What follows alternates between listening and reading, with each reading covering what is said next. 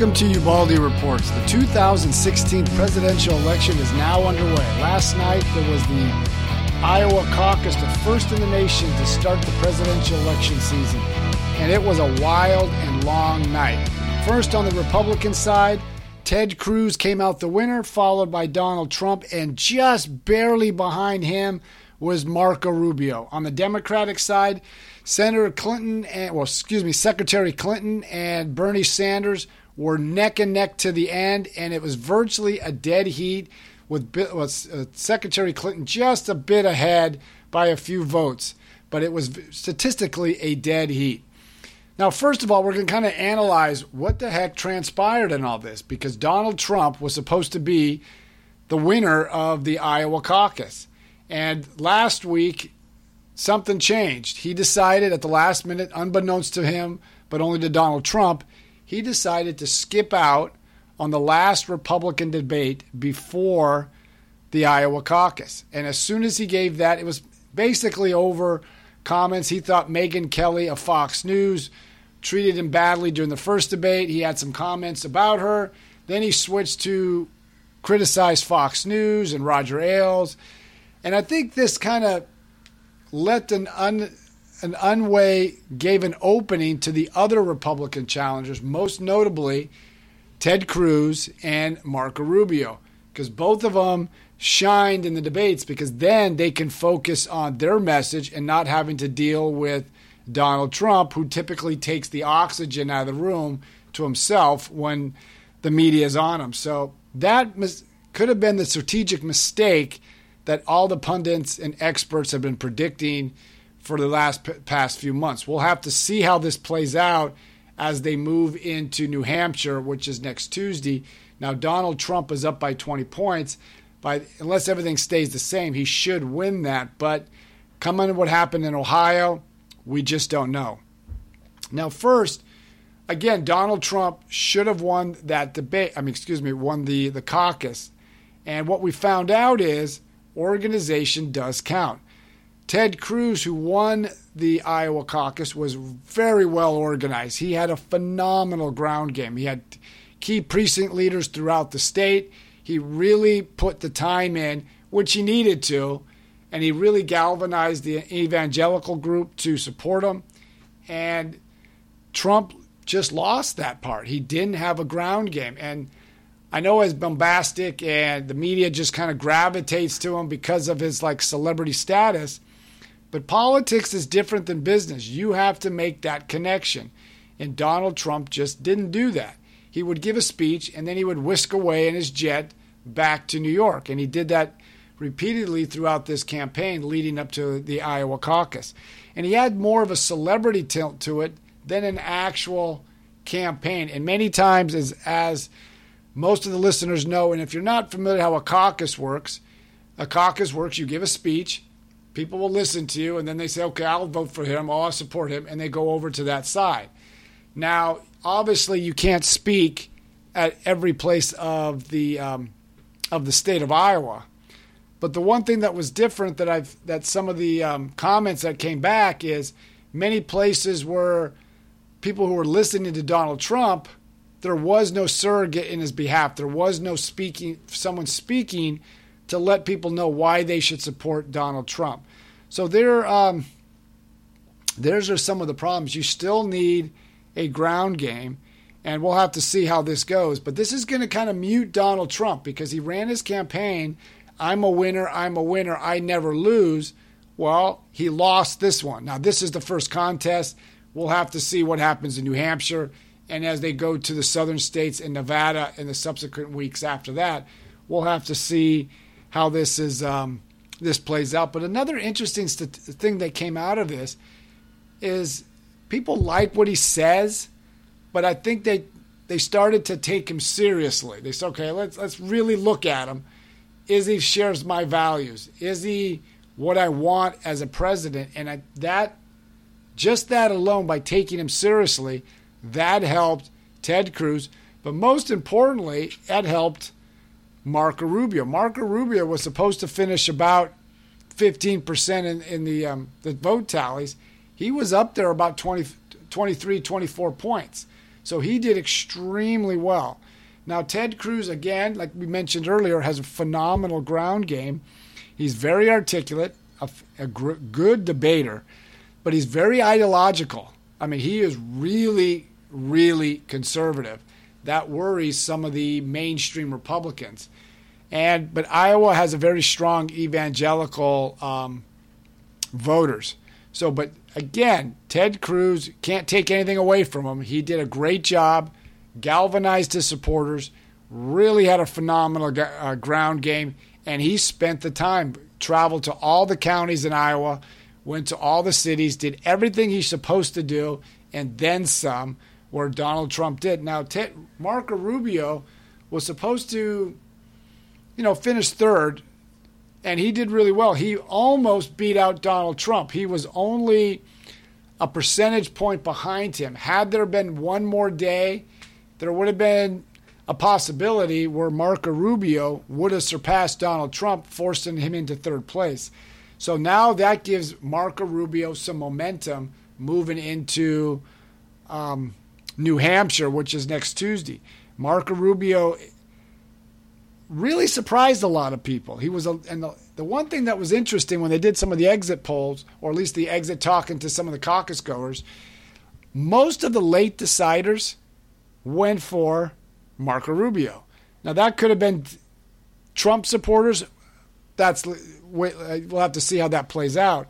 But remember, like I said, Trump supporters. I mean, the voters looked at Donald Trump and they said and they really took him seriously. They didn't listen to the bombastic, the over the top language, all the the comments he makes about individuals, but they looked at and they took him seriously. And these late deciders went overwhelmingly for Marco Rubio. Now, Marco Rubio and Ted Cruz are conservatives, with Ted Cruz being the more ideological conservative and Marco Rubio being more the moderate. But Marco Rubio did well. He um, he come across what people thought he had the better chance to win in November. The enthusiasm for Marco Rubio is there. That is evident throughout the um, from all the caucus goers.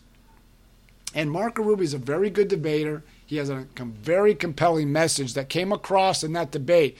So by Donald Trump missing that debate, I believe this did a chance for the Iowa voters to really look again at the other Republican candidates, notably Ted Cruz and Marco Rubio. Now, the other candidates like Jeb Bush, uh, John Kasich, um, Ben Carson finished a distant uh, fourth, and some of the and Chris Christie, some of the other candidates just didn't make a showing. They have maybe two or percent in the polls.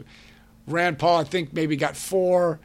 They didn't get a lot. So right now, this is a, definitely a three-team race or three-candidate race between Donald Trump, Ted Cruz, and Marco Rubio. Now, John Kasich is going to make a stand out, and so is Jeb Bush out in New Hampshire. But if they can't gain traction in New Hampshire, then it's pretty much going to be a three team, three candidate race between Donald Trump, Ted Cruz, and Marco Rubio. Now, on the Democratic side, it was basically between Hillary Clinton, Bernie Sanders, and Martin O'Malley. Now, the interesting thing with this one just got to remember where this race has come. Bernie Sanders is an advent, even admits it. I'm a democratic socialist. Doesn't have only, doesn't hold any punches. His big campaign message was income inequality. This state was tailor made for him. It's young, white, liberal, progressive voters. And Hillary, but the one thing with Hillary Clinton, she had the Democratic Party machine behind her. The Democratic Party cleared the debates for her. They cleared all the other candidates. They really want Hillary Clinton, and they're they're forgetting or they're not even going to look about some of the baggage she brings. Was a lot of people just don't trust her, and that email scandal is hovering in the background. But even though Hillary Clinton did win this, just barely beat Bernie Sanders. I know a lot of pundits said a win is a win is a win, but I would say Bernie Sanders did win this this contest. Even though he didn't get all the delegates, he only four delegates behind Hillary Clinton. But remember, where were we at back in June of last year? She was way up in the polls and he was way down, and he closed the gap to break even with her. And he's ahead by 20 points in New Hampshire. And that's mainly proximity to Vermont. So they see him, they know him, they get to hear him because it's so close. But that said, think about where we're at. You have a Democratic socialist running for president, beating the establishment candidate in Hillary Clinton. When you have the Democratic Party does not want Bernie Sanders, they've only had six debates. There's not going to be any more debates until after New Hampshire. Now, there's talk they're trying to get some unofficial debates between Bernie Sanders and Hillary Clinton. But until that happens, pretty much there's no debates between the two candidates. The Republicans have one debate. I think, believe it's again going to be at the end of this week, right before the uh, New Hampshire um, primary. But the Democrats, they don't have it. And again, I give credit to Bernie Sanders. They have, you watch him on his rallies on TV. For those who are in person, he has the enthusiastic. Everybody's enthusiastic, and they. The key is, I keep saying he's a democratic socialist, but he actually believes in that issue. He believes in what he says, and that's important. We may not, I may not agree. Many people may not agree with his issues, but he uh, believes in what he says. Hillary Clinton, and I've talked to a lot of Democratic um, activists. A lot of them they're not going to vote Republican. They're going to you know they'll vote for, it, but they're they're not enthusiastic behind her. She just that trust level and. The one thing that's looming in the background is that email scandal. Now, as much as she wants to play it as Republican attack, that's going to be a hard sell when the the the inspector general of the intelligence community has found 1,300 um, classified emails, and 22 of them are the most highest classification, top secret, special access programming that only, not even Congress has access to that.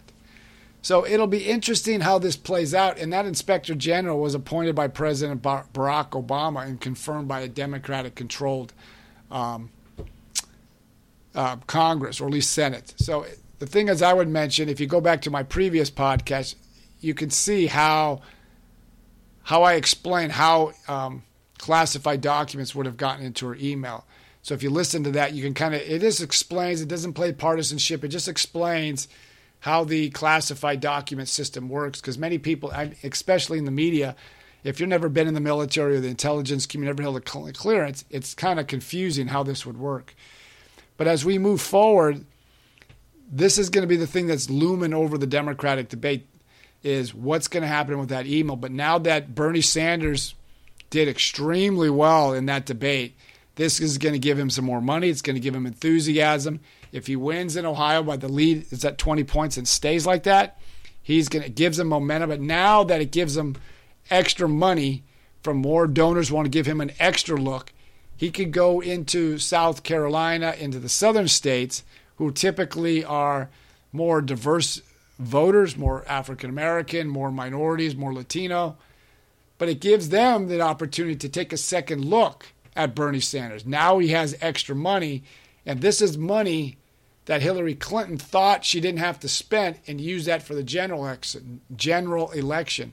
Now she's going to have to focus on this upstart 70 year old Democratic Socialist. So this is going to be a unique race. If anybody think it's going to be ending on Tuesday, you're sadly mistaken. This is going to keep going, and this could carry through into April, into the final uh, primary season. So we'll have to see how it goes. The question for the Republicans is how does Donald Trump handle this moving forward? Because he's always classified himself as a winner. How does he take it that he's, he didn't win Iowa? How does t- Ted Cruz, does he take that momentum that he gained with the evangelicals moving into New Hampshire, who are not as religious minded, but are more, give me the issues? How does he deal with it? Marco Rubio taking that incredible finish. How does he move forward? Does he solidify support from those establishment Republicans, from those who didn't do well, maybe be dropping out at least then, at least after the New Hampshire, like Bush and Kasich, if they don't do well, Will they drop out? Will their donors force them out and take that money to Marco Rubio? We'll have to see on that. How does Bernie Sanders and Hillary Clinton do going forward? Bernie Sanders wins New Hampshire, what happens to Hillary Clinton? Does this give him more mo- more momentum as they move forward to the southern states? And also, what's going on with this email scandal?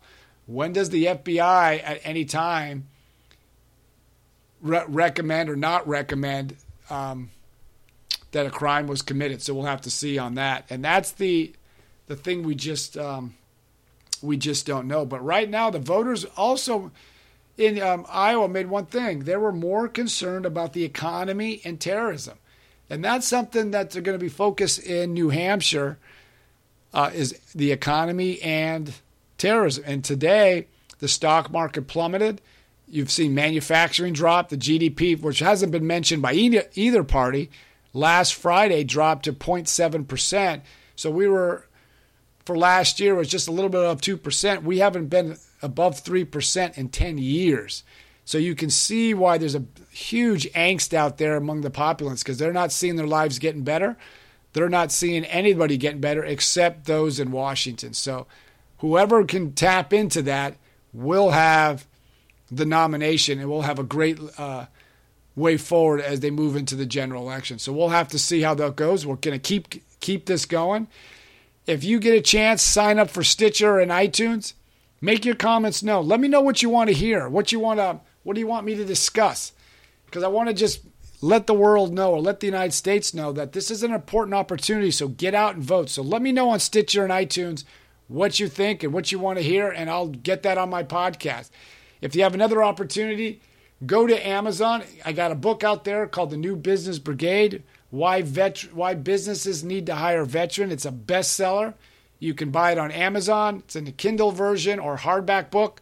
You can go to Barnes & Noble or any of the major book distributors. They carry it. So please get out there and get that book because my goal is to get it on the New York Times bestseller list.